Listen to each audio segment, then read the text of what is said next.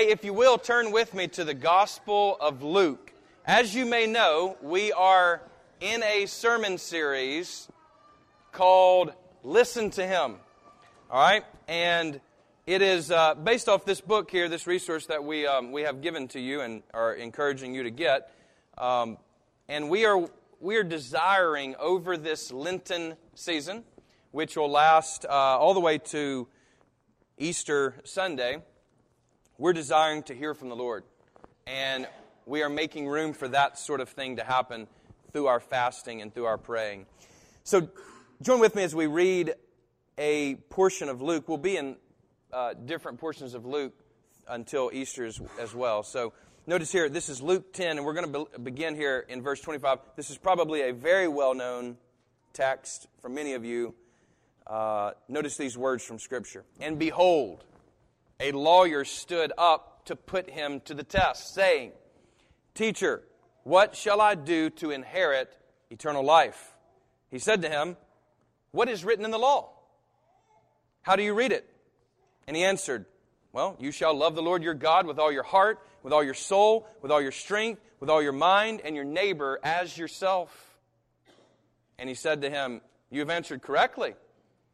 Because Jesus himself elsewhere in the gospel lists these two commands as the two in which all of the law hangs upon. And this is from Deuteronomy and from Leviticus. And he says, notice, not just, great job, you've answered well, sir, but instead, notice the words here do this and you will live. But he, desiring to justify himself, said to Jesus, And who is my neighbor? He's trying to play, play the part of the philosopher. Jesus replied, and by the way, I just want to make a note here. Do you notice Jesus' pedagogy, which is his way of teaching? Which is to say, anytime somebody asks him a direct question, he either does one of two things. He will either ask another question, which we call in, in teaching, you know, the Socratic method, right? So he'll ask another question that should lead you to the answer. Or he'll tell a story. Here's the story A man was going down from Jerusalem to Jericho, and he fell among robbers, who stripped him and beat him and departed, leaving him half dead. Now, by chance, a priest was going down that road. And when he saw him, he passed by on the other side. So likewise, a Levite, when he came to the place and saw him, passed by on the other side. But a Samaritan, as he journeyed, came to where he was, and when he saw him, he had compassion. He went to him and bound up his wounds, pouring on oil and wine. And then he set him on his own animal and brought him to an inn and took care of him. And the next day, he took out two denarii and gave them to the innkeeper, saying, Take care of him, and whatever you, more you spend, I will repay you when I come back. Which of these three do you think proved to be a neighbor to the man who fell among the robbers? He said, The one who showed him mercy. And Jesus said, You go and do likewise. Jesus, we thank you for your word. How, how amazing is your word, Lord? Uh, it never ceases to amaze me, no matter how many times I come to your scriptures. There is more to be gleaned, like a deep well of life. Let us drink from that well today, we pray in your name. Amen. I want to say this to begin with. Remember the story. We just came out of a series on the long story short, right? And so remember that we are not, I mean, this was sort of the conclusion of that entire uh, series of sermons is, is we are not called out of the world. In other words, when God saves us, He doesn't save us to be out of the world in some disembodied heaven. For even where our loved ones are who have gone before us now, this is not their eternal resting place. There should be an inserted amen in brackets. I think it's right here in my sermon notes. No, I'm just kidding. Because this is where our faith resides, is in resurrection. And so long as the body remains ashes, there is no resurrection. Therefore, we are not at the end. Maybe a soft ending, maybe sort of like a mid season finale, but it's not the end until the resurrection of the dead. And Jesus himself is the firstborn of that fruit. And so we are not called to some disembodiment or out of the world, but rather called right back into the world. As you just heard in my brief retelling of the story of St. Patrick on this St. Patrick's Day, uh, he was a man who was kidnapped at 16 years old and sent into slavery to Ireland. And after a period of slavery there, he escaped. And of course, you would not really want to go back to that place again of your persecution, of your suffering, where his literally childhood had been stolen. And yet, through a series of events, God calls him back to the very people who kidnapped, persecuted, and made him suffer. In other words, God is in the business of calling us into a particular mess, not out of it. We think in terms that we get saved, and that should mean then that everything is going to be sunny days and daisies. And this is simply not true. Another good place to say, Amen. You walk with the Lord for just a few weeks, and one will notice that things don't always go your way, or even the way you think God should have made them go. Unlike the characters in this story, we are called to go down into the mess and rescue others. I think you just saw a picture of me at St. Patrick's grave in Downpatrick, Northern Ireland. Uh, that was when I was 21 years old. Looks like a different guy somewhat, doesn't it? Maybe it's just because I spiked my hair and had it long then, you know. Maybe that's the only difference. Probably not. Nonetheless, notice this Moses is probably the Bible's, in the, at least in the Old Testament, probably the most premier example of someone getting down into somebody else's mess uh, to save a group of people. Um, it's interesting that in Exodus 3, at the burning bush, God is very clear with Moses, and he says this He says, Look, I have seen, I have heard, and I have come down to deliver. I have seen, I have heard, I've come down to deliver. You may have noticed in our text, if you are were reading critically with me along there, that it's a going down the road. You see, the Christian life is not about escaping into some type of heavenly disembodiment of going up, for we are still here, are we not? And there is a critical reason why we are here, and that is because we have a critical mission a commission from Jesus Christ to incarnate the gospel in human flesh. For isn't this what our Lord did himself? He doesn't remain in some logos form without a body. Rather, the logos, the word, became flesh and dwelt among us. Christianity is not philosophical principles or syllogisms, but rather a person. I need to repeat that again. Christianity is about a person. One can know all of the arguments, have all of the data, and not have Christianity, who is Christ, the way, the truth, and the life. But the story doesn't stop there. Interestingly, after God has seen and heard and now come down to deliver, look at the way in which he does deliver. For a few verses later in Exodus 3, he will say, Come, Moses, I will send you. You see, God's plan is always to send a person. Not a law passed through by Congress, not the structures of warfare or the theater of war, but rather a person that will literally bleed sacrificial love. That's always the calling of Jesus is to take up your cross and follow his example. And his example is one of sacrificial love. If it were politics that would save the world, then Jesus would have got involved with politics. He would have ran for office or simply been a dictator because there were no running for offices during his period of time. But he didn't. He's a king of a different fabric, one that we must also put on in him. So Moses is called down into the mess of what will be Israel, the elect of God. God is doing a new thing, and that new thing is a nation. And through that nation, one will come who is the king of that nation, the true king. Not just David, for David even saw himself as the under shepherd of the great shepherd king who is God. It's going to be through saints of God that the world is saved.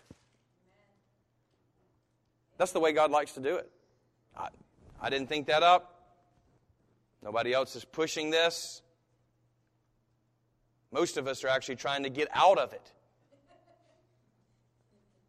We're saying, like Isaiah, surely not me. And God is saying, surely you. But, but like Moses, and God comes to the end of his arguing with Moses, and he will with us as well. And he says, Go. Go, or you're in disobedience. What mess are you called to? Have you gone? Have you heard? Have you seen? Have you come down? Think of the martyrs of the faith. Martyr in Greek is witness. So every time you see witness, we overcome by the word of our testimony, our witness, it's martyr. We are to be all martyrs for Christ. This is why maybe we can understand Jesus' words when he tells his disciples, when he sends them out. He says, I send you out as lambs among wolves. It's like, whoa, pump the brake. What do you mean? Lambs. Who's the wolves? Us? No. No. For, for maybe the only way that the world can taste and see that the Lord is good is to take a bite out of us.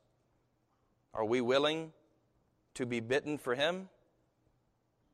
Or will we live guarded lives of protection and safety?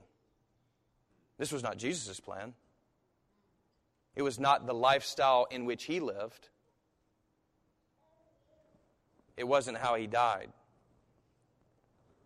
If he would have been looking out for number one, protecting himself, praying to the Father, I need your protection in going to the cross.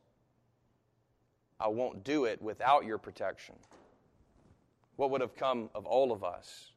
But instead, he defers to the Father,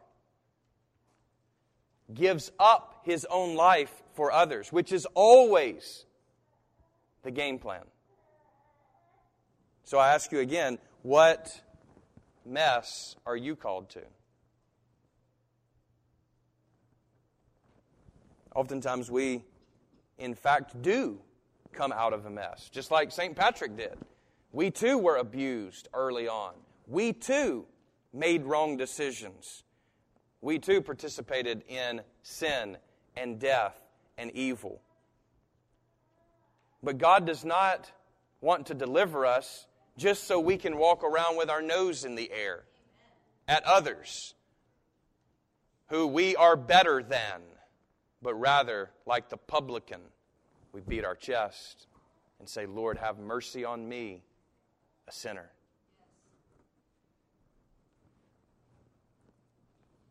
Who went away justified? The one who recognized their sin.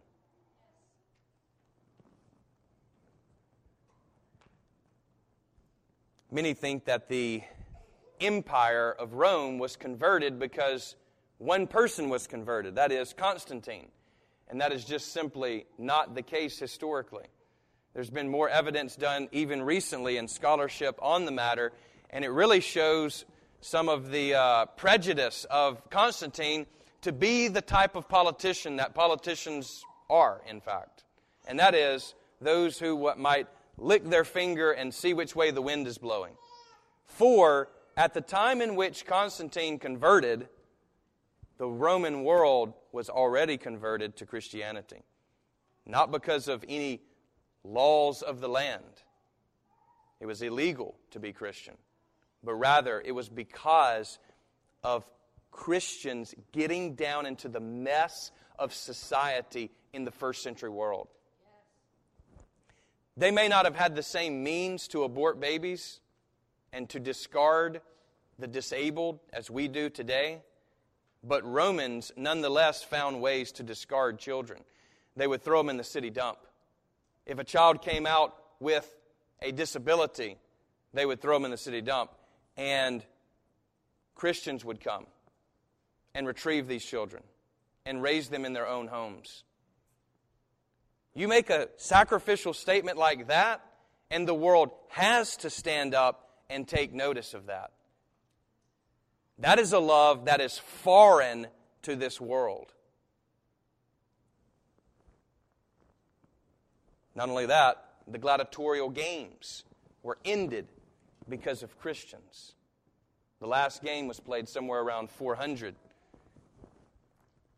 after the martyr of a saint. And the emperor said, No more. No more. This isn't fun anymore. The entertainment is gone. What had been once called entertainment, warning alert, became evil and sin and destructive. God help us in our entertaining.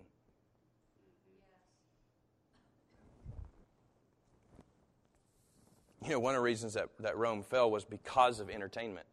You know, the Roman poet said famously, which then was later made into a movie, Hunger Games, uh, based off of that one statement you give people bread and circuses, they don't care what else happens. A little food and a little entertainment will sterilize many.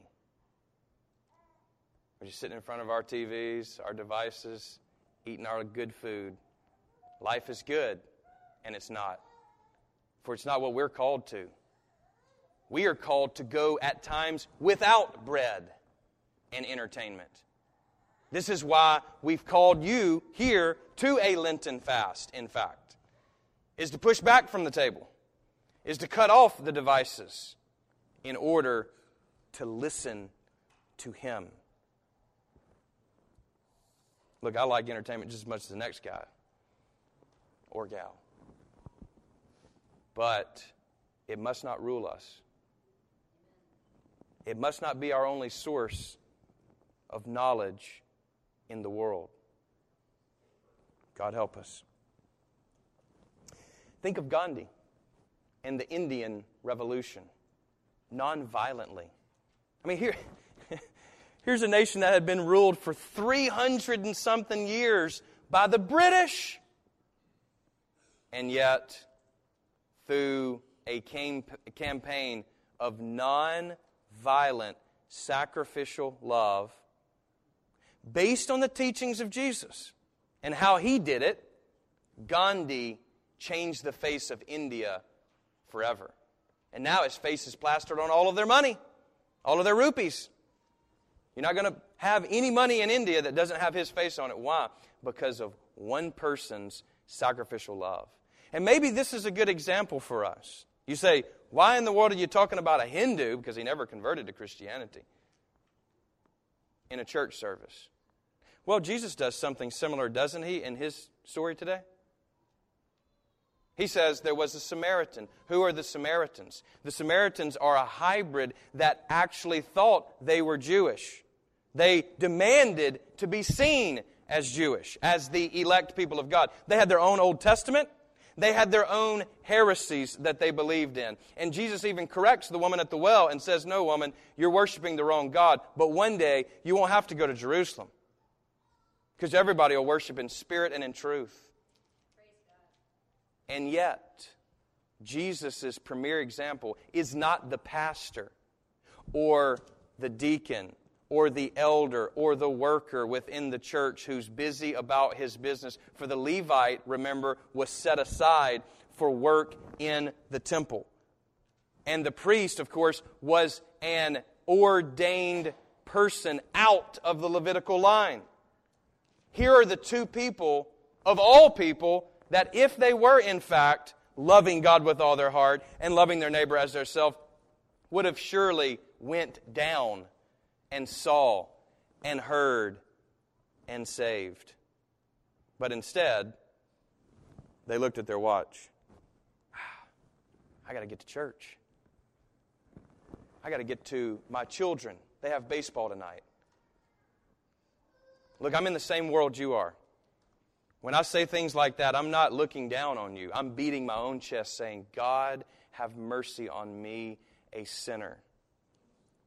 Because I've not gone down before, just like you. And then the Levite comes and goes around, avoiding the issue. But a Samaritan.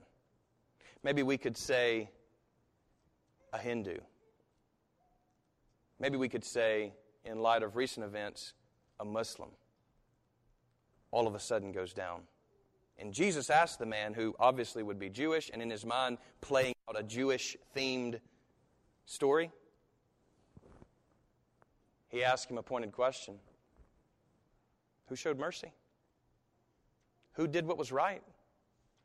And he had to confess the Muslim, the Hindu. That'd be a tough pill to swallow. Really, maybe I think it's closer actually to say Mormon. Close, but far off when it comes to Jesus Christ, his divinity, his personhood. No matter who you insert there, the point is sometimes we think way better than ourself than what is the reality of ourself. You see, this guy's trying to justify himself, and so he asks Jesus what he thinks is a fantastic question. Which is, well, then who is my neighbor? Because, like us, he wants a checklist. You know what I mean?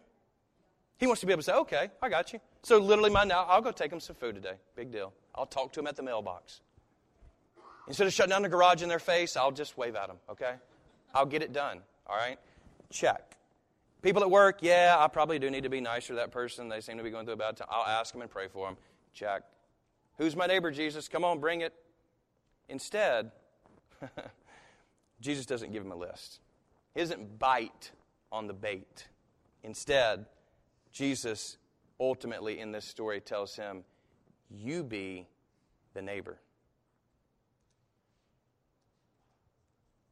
In other words, How's neighboring for you, sir? Not a checklist. It's not as easy as that. Instead, you be the neighbor.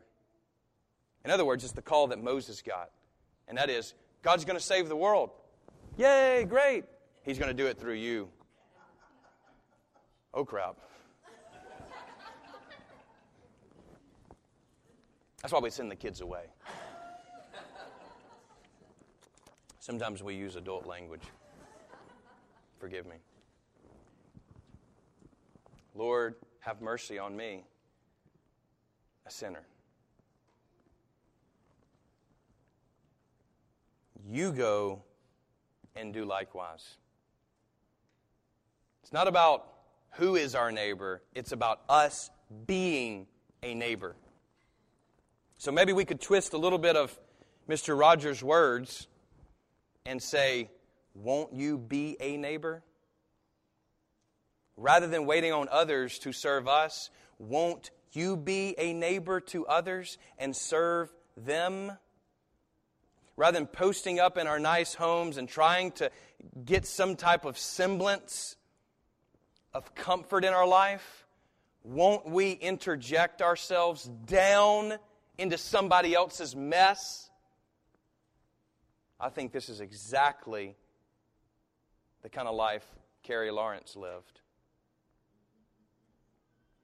When she could have been enjoying retirement in all sorts of ways, traveling around the world, she only traveled when it meant she was going to purposefully get into somebody else's mess.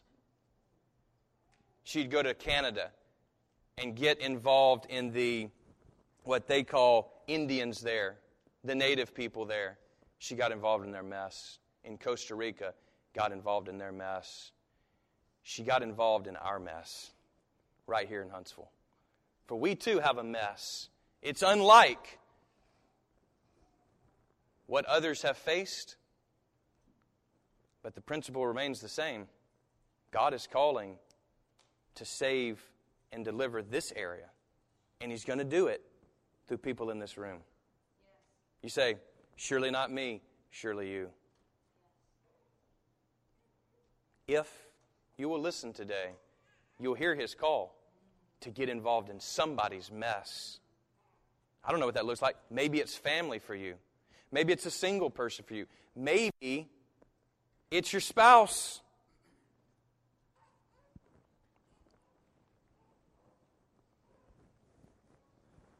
Like Jesus, I'm not going to give a list today, but I will challenge you and say, Have you heard his call? Are you currently mixed up in a mess somewhere? Because if you're not, are you on mission with Him? That's as sincere as I know how to put it.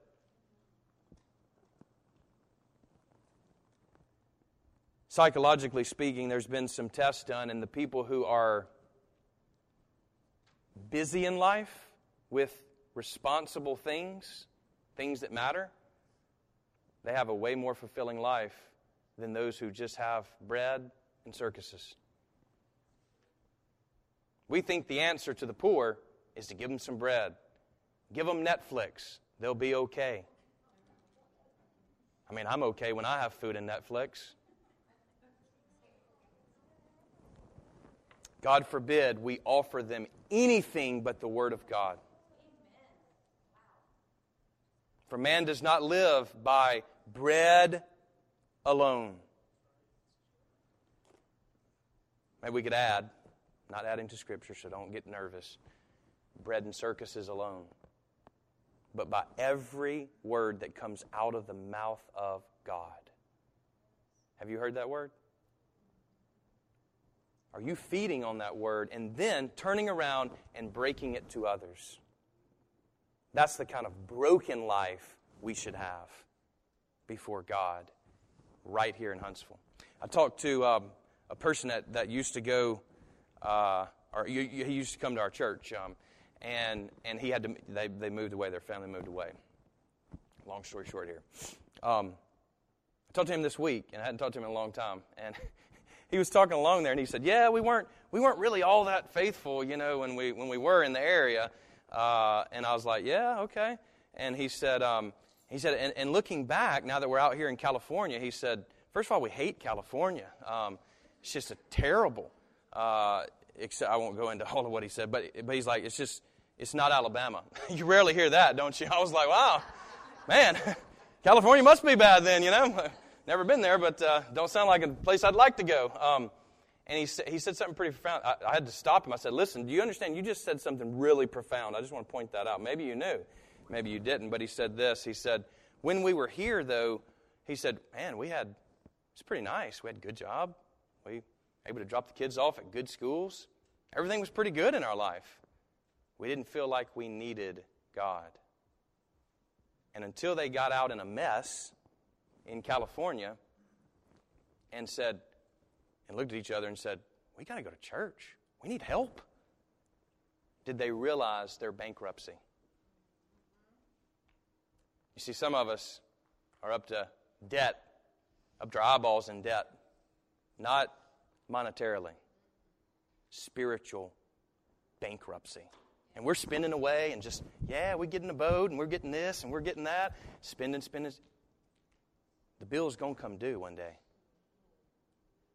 And you're going to be sitting there with nothing if you don't ground it on the greatest investment of your life Jesus Christ.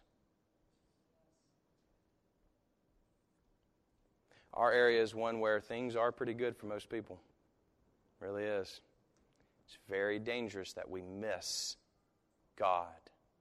Don't miss God. Purposefully ask the Lord to get you mixed up in somebody else's mess because that's the only way the world will be saved. If you see a mess in society, it won't be redeemed unless somebody's willing to get in there and sacrifice for the sake of Christ. Some of you have been doing that, and you know the power of that kind of redemption. Some of you are stories of that in your own personal life where you were abandoned and someone took you in. You became their mess. And praise be to God, there are people like that. So I ask again in closing what mess are you called to? You really shouldn't leave this place today without knowing what He's saying to you. We're all called. Repent, therefore, and believe. But don't stop there. Add the most important component to Jesus' words here, his closing words. You go and do likewise. So go in the name of the Father, the Son, and the Holy Spirit. Amen.